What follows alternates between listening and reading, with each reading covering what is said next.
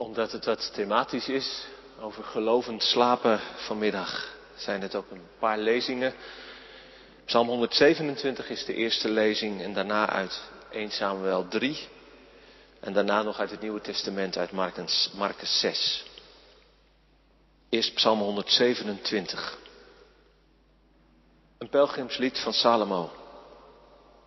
Als de Heer het huis niet bouwt, vergeefs voegen de bouwers. Als de Heer de stad niet bewaakt, vergeefs doet de wachter zijn ronde. Vergeefs is het dat je vroeg opstaat, je laat te rusten legt, je aftopt voor wat brood. Hij geeft het zijn lieveling in de slaap. Kinderen zijn een geschenk van de Heer. De vruchten van de schoot is een beloning van God. Als pijlen in de hand van een schutter, zo zijn de kinderen verwekt in je jeugd. Gelukkig de man wiens koker gevuld is met pijlen zoals zij. Hij staat niet te schande als hij zijn vijanden aanklaagt in de poort. De tweede lezing is uit het boek, het eerste boek van Samuel. Dan gaat het over de roeping van Samuel. We lezen uit het derde hoofdstuk de eerste vier versen. 1 Samuel 3 vers 1. De jonge Samuel diende dus de Heer onder de hoede van Eli. En er klonken in die tijd zelden woorden van de Heer en er braken geen visioenen door. En op zekere nacht lag Eli op zijn slaapplaats. Zijn ogen waren dof geworden, hij kon bijna niet meer zien. En Samuel lag te slapen in het heiligdom van de Heer bij de ark van God. De godslamp was bijna uitgedoofd. En toen riep de Heer Samuel. Ja, antwoordde Samuel. Tot zover de tweede lezing en dan lezen we uit het Nieuwe Testament nog een ander verhaal wat gaat over de nacht. Marcus 6, vers 45 tot 50. Meteen daarna gelaste Jezus zijn leerlingen in de boot te stappen en alvast naar de overkant te varen, naar Bethsaida. Intussen zou hij zelf de menigte wegsturen. En nadat hij afscheid van de mensen had genomen, ging hij de berg op om er te bidden. Bij het vallen van de avond was de boot midden op het meer en hij was alleen aan land. En toen hij zag dat de leerlingen door hevige tegenwind maar nauwelijks vooruit kwamen, hoe hard ze ook roeiden, liep hij tegen het einde van de nacht over het meer naar hen toe. En hij wilde hen voorbij lopen. En toen ze hem over het water zagen lopen, dachten ze dat hij een geestverschijning was en ze schreeuwden het uit. Ze hadden hem allemaal gezien en raakten in paniek. Maar hij sprak hem meteen aan en zei, blijf kalm, ik ben het. Wees niet bang. Zalig ben je als je het woord van God hoort en het bewaart. Weten van Jezus Christus. Gelovend slapen. Is dat niet wat vreemd? Nog in de nacht God dienen. Geloven. Beetje overdreven voor echte gelovigen. Die ook nog in de nacht met de Heere God bezig willen zijn. Of voor Calvinisten die geen enkele minuut van hun leven onbenut kunnen laten. En misschien denk je bij God dienen in de nacht vooral aan, aan, aan wakker blijven. En tot in de, de late uurtjes bidden, met de Bijbel bezig zijn. Dat, dat altijd bezig zijn, dat zit diep in onze westerse manier van leven en denken. En ik denk ook in, noem dan maar even, de protestants-evangelische manier van geloven. Dat, dat activisme, dat is zowel de kracht als de zwakheid van onze, onze cultuur en van onze manier van geloven. Wij, wij doen, wij bouwen, wij communiceren, wij weten veel, wij beleven. Maar het prijskaartje is onder andere dat we te weinig slapen. In 2018 waren er volgens het CBS 2,9 miljoen Nederlanders van 25 jaar en ouder met slaapproblemen.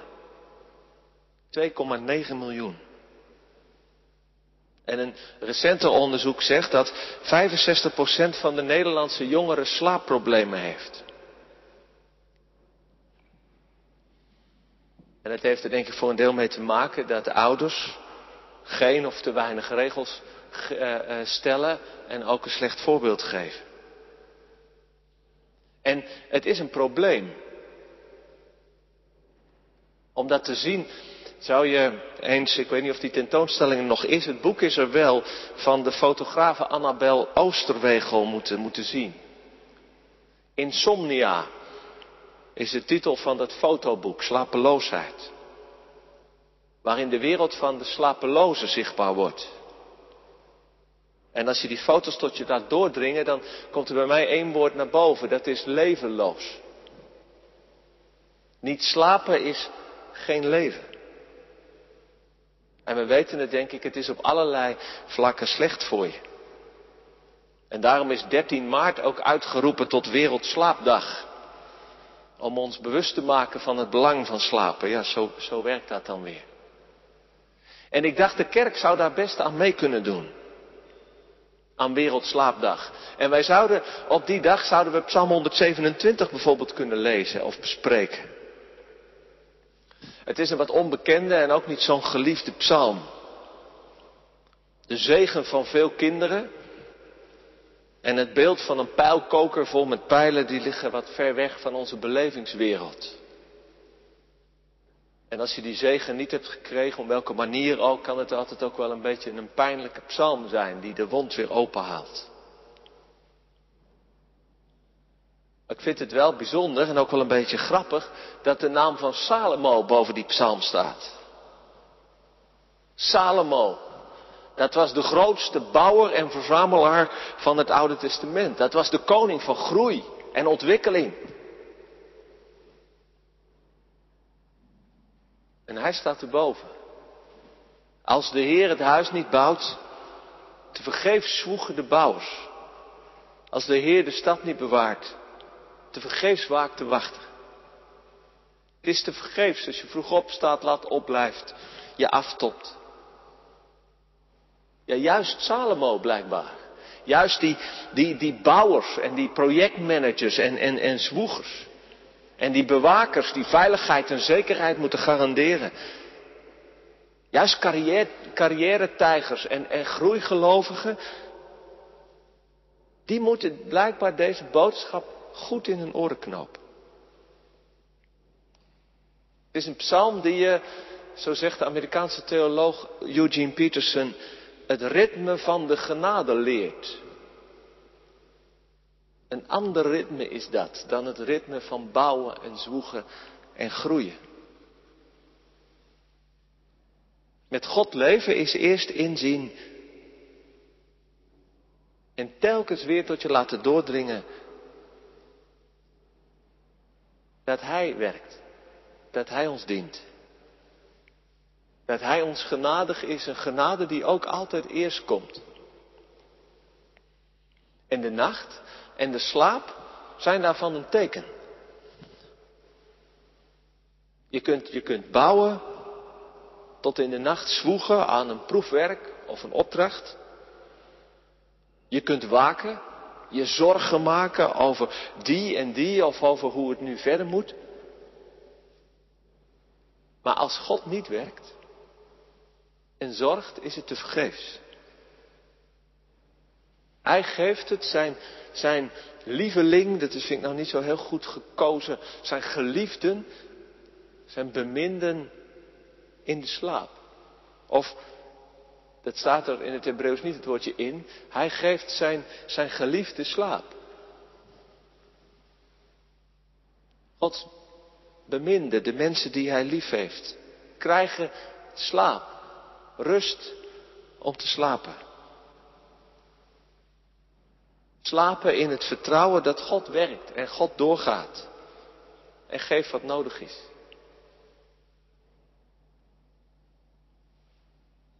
Dat ritme van de genade is trouwens in het grootste gedeelte van het Oude Testament ook het levensritme. Waar als het over de dag gaat, de nacht eerst komt. Dus, hè, zoals het bijvoorbeeld in het scheppingsverhaal staat. Het was avond geweest en het was morgen geweest, de eerste dag. Dat is het levensritme van de genade. God begint met werk als wij slapen. En dan staan wij in de morgen op om mee te werken, te reageren, ons te laten verrassen en ook onze taak op ons te nemen. En dan mag het ook wat bloed, zweet en tranen kosten natuurlijk. God dienen, met God leven, begint dus altijd eerst vanuit het, het besef dat we ons laten dienen. En dat Hij aan het werk is. Dat is gelovend slapen. Dat, dat je de nacht en de slaap ook ontvangt als een geschenk van God. En ik denk dat is, ligt niet zomaar voor de hand. In deze preek werd ik, werd ik geïnspireerd door eh, een Amerikaanse schrijfster Tish Warren. En die heeft eh, lang onder, eh, onder studenten en, en, en promovendi gewerkt. Als een soort, soort christelijk werker. En ze zei heel vaak, ging het over dingen die ze tegenkwamen of ging het ook over geloofsvragen. En het meest gegeven advies wat ik, die, wat, ik, wat ik hen heb gegeven is, zorg dat je eerder stopt. Zorg goed voor je lichaam en slaap langer. En als het ging over geestelijk leven, waar we, waar we vaak zo mee zitten, hè, van, van hè, hoe komt het dat we zo weinig van God ervaren en dat we eigenlijk meer zouden willen en zo, zegt het meest relevante advies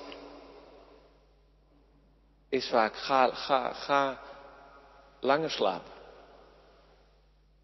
En zij zegt erbij, en dat vond ik al een eye-opener, onze slaapgewoonten, die openbaren en die vormen ook waar we op vertrouwen.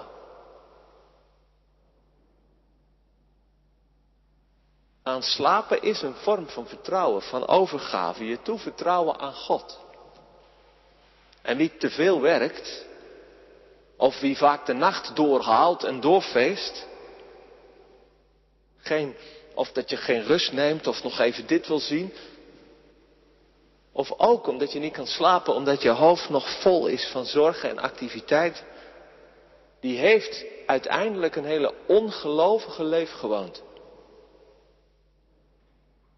Omdat je in die gewoonte laat zien dat je niet op God vertrouwt. Of kunt vertrouwen.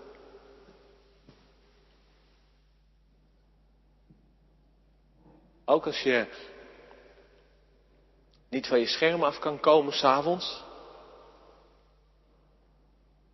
Dan hoeft dat niet altijd natuurlijk met bezorgdheid te maken te hebben, maar kan dat ook te maken hebben met een gebrek aan vertrouwen op God. In de zin van dat het een soort van vlucht is, een ontsnapping uit, uit het zware leven of wat veel van je vraagt of het ingewikkelde leven. Dat je steeds maar weer ontspanning, ontspanning zoekt geen echte ontspanning, maar een soort van vlucht om het leven niet onder ogen te zien. En ik heb zelf ook altijd van, uit de tijd dat, eh, dat het bij mij nog wel eens ging, dat je heel lang, heel lang de nacht een beetje door kon gaan, altijd het gevoel gehad dat dat je je grenzen overschrijdt en een idee hebt dat, je, dat je toch een soort van iets van de eeuwigheid kon raken. Van kijk, mij is, ik heb geen slaap nodig. En rustig gaan slapen en daar je grenzen heel goed in kennen is een geloofsdaad.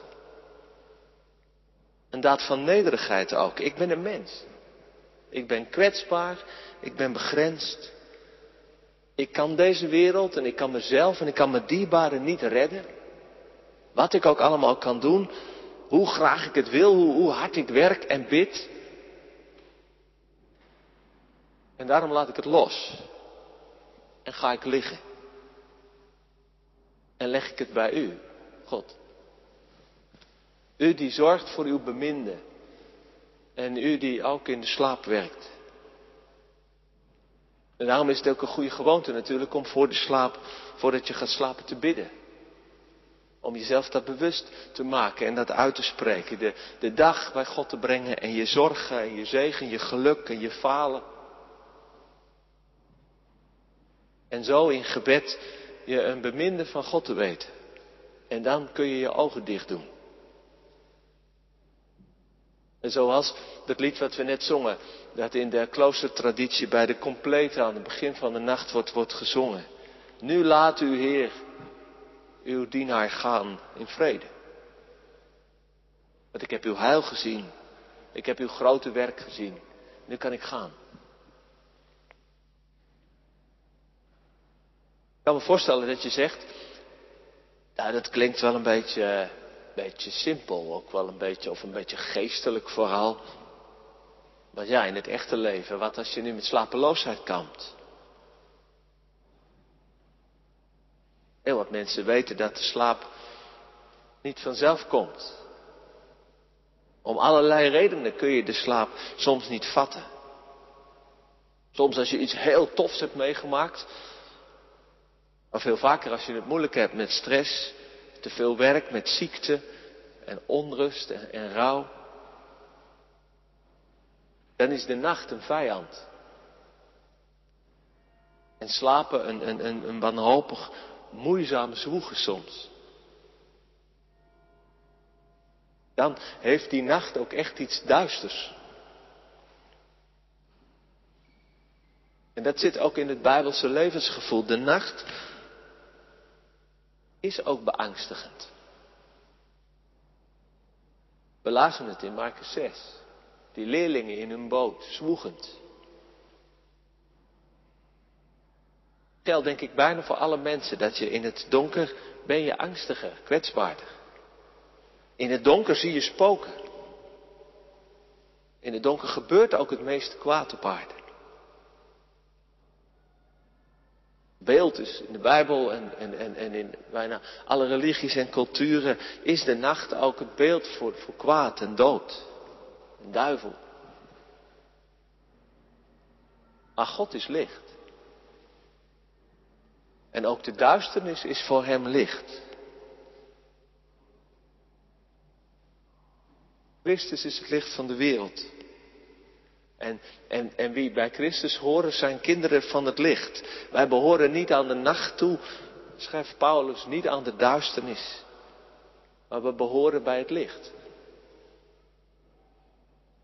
Ik denk, onze beleving van de nacht gaat denk ik daar altijd wat heen en weer tussen. Aan de ene kant die vriend. Van loslaten, overgave, slapen, vertrouwen. Aan de andere kant die vijand. Wie rustig kan gaan slapen, zal de nacht als vriend leren kennen. Maar voor wie, wie angstig en onrustig worstelt met slapen, is de nacht een vijand. En dat geldt natuurlijk ook voor wie gelooft. Al behoor je duizend keer bij het licht.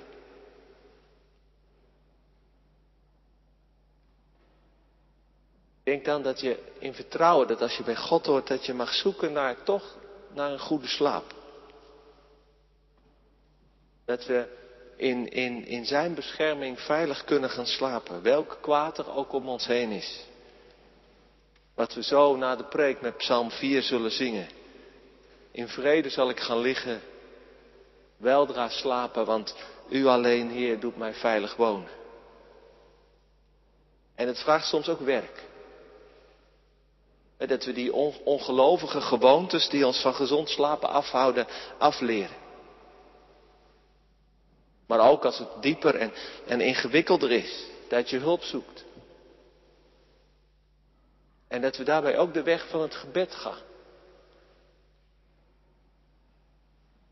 Met die belofte van God uit, uit Psalm 127 en Psalm 4 en Marcus 6. Hij geeft het zijn beminde in de slaap. Hij komt als u, als jij aan het worstelen bent. In de nacht. En hij ziet dat je het zwaar hebt. En dan zegt hij, wees niet bang, blijf kalm, ik ben het.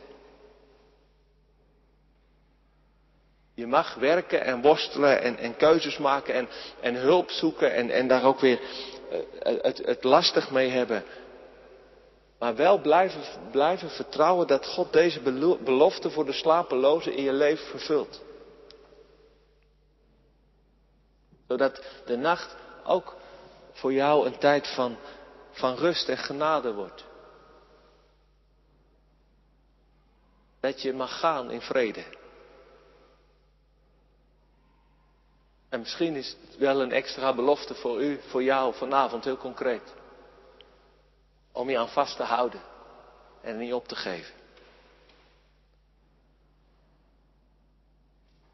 God geeft slaap en rust, waardoor ons lichaam en onze geest gezond blijven en kunnen groeien. En we de drukte van de dag kunnen verwerken. En daarmee zorgt Hij voor ons.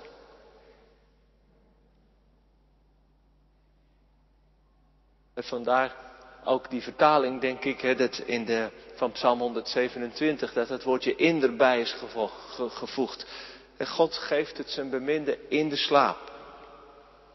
Ja, wat geeft hij dan? Hij geeft niet alleen slaap, maar in, in de slaap ontvang je natuurlijk veel meer rust, beveiliging, gezondheid. Maar nog iets. En daarom lazen we het verhaal van die jonge profeet Samuel. Die voor het eerst kennis maakte met de stem van God. En dat dat gebeurde in de nacht, dat is niet toevallig. God spreekt vaker in de nacht. Door dromen en visioenen. Ik kan een heel rijtje bijbelse voorbeelden noemen. Aartsvader Jacob, zijn zoon Jozef, Samuel, Daniel, de profeet Zacharia, de apostel Paulus. Jezus, van wie we, we hebben het gelezen, we heel regelmatig wordt verteld dat hij in de nacht in gebed was tot zijn vader. En dat is niet alleen iets van de Bijbel. Toen ik deze preek schreef, gaf iemand aan mij een, een psalmwoord die, die iemand in de, in, de, in, de, in de nacht, in het moment dat, dat, dat hij of zij wakker werd, doorkwam. En ik las van een blinde vrouw die in een droom Jezus ontmoette. En in die droom was er een gesprek. En ze zei dat ze nog nooit zo'n vrede en vreugde had gevoeld. Jezus was helemaal zoals ik hoopte dat hij was, zei ze. En zijn gebarentaal was uitstekend. Dat laatste vond ik prachtig. Zo typisch iets van Jezus. Helemaal aansluiten bij waar mensen zijn. Zelfs als het dan iets bijzonders is als een droom. En natuurlijk, niet iedereen die krijgt van zulke soort dromen en visioenen waarin iets van God geopenbaard wordt. Ik zeg heel eerlijk, bid er af en toe ook om, maar God vindt blijkbaar dat ik ze niet nodig heb of ik ben er nog niet aan toe. Dus laten we nuchter zijn. Je kan ook goed zonder die dromen gewoon geloven dat God je in die doodgewoon slaap van rust genadig is. Dat hij voor je zorgt als zijn beminde. En ik weet natuurlijk ook, je mag heel nuchter en kritisch zijn, want de wereld van onze dromen, dat is natuurlijk ook een wereld van ons. En als je dan daarin iets van, van God meent te horen, mag je daar ook kritisch naar vragen van wat is van mij en wat, wat, wat, wat van God. Maar dat neemt niet weg dat de nacht ook een moment van openbaring kan zijn. Dat God als wij slapen en als onze zekerheden en zelfbescherming. En als al ons drukken, denken en zoeken en, en, en, en plannen waarmee wij ons leven sturen en leiden, wanneer wij dat moeten loslaten, dat God kan communiceren op een soort van onbewust niveau. In onze dromen of ook soms in de stilte van de nacht, waarin je wakker ligt. En het raakte me wel toen ik het nu vanmiddag ook las. Van, ja, die Eli zijn ogen waren dof geworden. Die oude godsman. Hij zag niks meer en het was donker en dat was in Israël zo. En dan is er zo'n klein jongetje aan wie het woord van God weer begint. En misschien zou je, je zou hopen dat het in onze tijd ook weer gaat gebeuren. En dat jij, hoe klein, hoe jong je ook bent, iets van God gaat horen. Zeg niet dat wij dat niet nodig hebben. Nou, op deze manier geeft God het ons in de slaap. wat we nodig hebben. Bemoediging, rust, maar ook richting, helderheid, vrede. En herinneren die dromen en visioenen ons ook net zo goed aan het ritme van de genade. God geeft het in de nacht. Als wij niks kunnen doen, als we rustig rusten en stil zijn gevallen. Zodat we de volgende morgen weer verder kunnen. Met nieuwe richting, met, met, met helderheid over zijn weg. En dan kunnen we gewoon weer verder met werken en bouwen en zorgen en bidden en dienen. En als kinderen van het licht. Als mensen die bij de dag horen. Zo kun je met wat je van God hebt ontvangen aan slaap. En wellicht soms ook een droom, een woord. Fris en uitgerust opstaan. En aan de dag beginnen. Om te leven met de opgestaan. Met Jezus. Dus daarom is het laatste wat ik zeg, en het is misschien een beetje vroeg voor dit uur. Broeders en zusters, wel trusten. Ga maar lekker slapen. Gelovend slapen. Amen.